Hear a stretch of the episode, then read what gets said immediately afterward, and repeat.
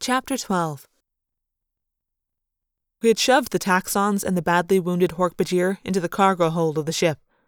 We had not even looked into the hold to see what else might be in there. Now we looked. We opened the door, and Alloran and Arbron stood with their shredders ready in case the surviving Taxxons tried to attack us. But the two Taxxons had other things on their minds. They were attempting to kill and eat each other. They had already finished off the wounded Hork-Bajir. Stop it, or I'll kill you both! Alloran yelled. But the Taxxons were out of control, caught up in their own evil bloodlust. It was a vile thing to watch. Taxxons don't have powerful tails like us, or blades like the Hork-Bajir. They can only rear up and slam their upper bodies against each other while trying to gouge with their round mouths. Their yeerks have left them, Alloran said.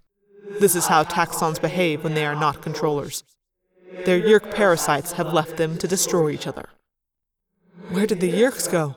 I asked. Alloran calmly leveled his shredder at the taxxons and fired. It was a low level blast, just enough to knock the taxxons unconscious. We stepped past their sagging bodies, careful to keep our hooves out of the gore. Behind them, the hold of the ship was filled with transparent circular tanks. It was too dark to see what was in the tanks. Computer, lights, Alloran said.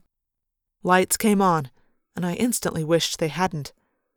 The hold of the ship stretched for perhaps a hundred feet straight back, with a width of a third that. Filling most of that space, glowing a sludgy green, were dozens of tanks. And in each tank, swimming through the viscous liquid, were gray slugs. Yeerks, I said. There must be thousands, tens of thousands, Arbron said. I suspected this might be the case, Alloran said. These are Yeerks being transported to the Taxxon world. They're here to get bodies, hosts. Each of these will be given a taxxon. What do we do with them? I asked. We seal the bridge, then open the outer hatch, Alloran said calmly. It took me a few seconds to realize what he was saying. If we opened the outer hatch while we were still in space, the vacuum would suck everything in the hold out, out into the airless cold. The Yeerks would die almost instantly. Prince Alloran, we can't just kill them all, I said. I looked closely at him to see if maybe he had been joking. His eyes were cold. Aristh Elfangor, I give the orders. You obey the orders. But they're helpless, I protested. They are Yeerks, and this is war. Would you rather wait till they have taxxon bodies? I didn't know what to say. I looked at Arbron. He kept his face carefully expressionless. We. we can't do this, I said. It's wrong. They are our prisoners. We can't. It would be murder. Be careful what you accuse me of, Aristh Elfangor, Alloran said harshly. You're a child, so I forgive your impertinence. This time. But you are here to learn, not to question orders. And one of the things you'll learn, my idealistic Aristh, is that war is not about striking brave poses and playing the hero. War is about killing. Andalites do not kill prisoners, I said. Alloran laughed. Is that what they taught you in school? He laughed again. Well, child, I learned my lessons in the battle for the Hork-Bajir world, not in a classroom. And let me tell you, the only thing that matters is staying alive. Besides, little Aristh Elfangor, it's a bit late for you to get delicate. Not now, with the blood of your enemies staining your tail. This couldn't be happening. It couldn't be.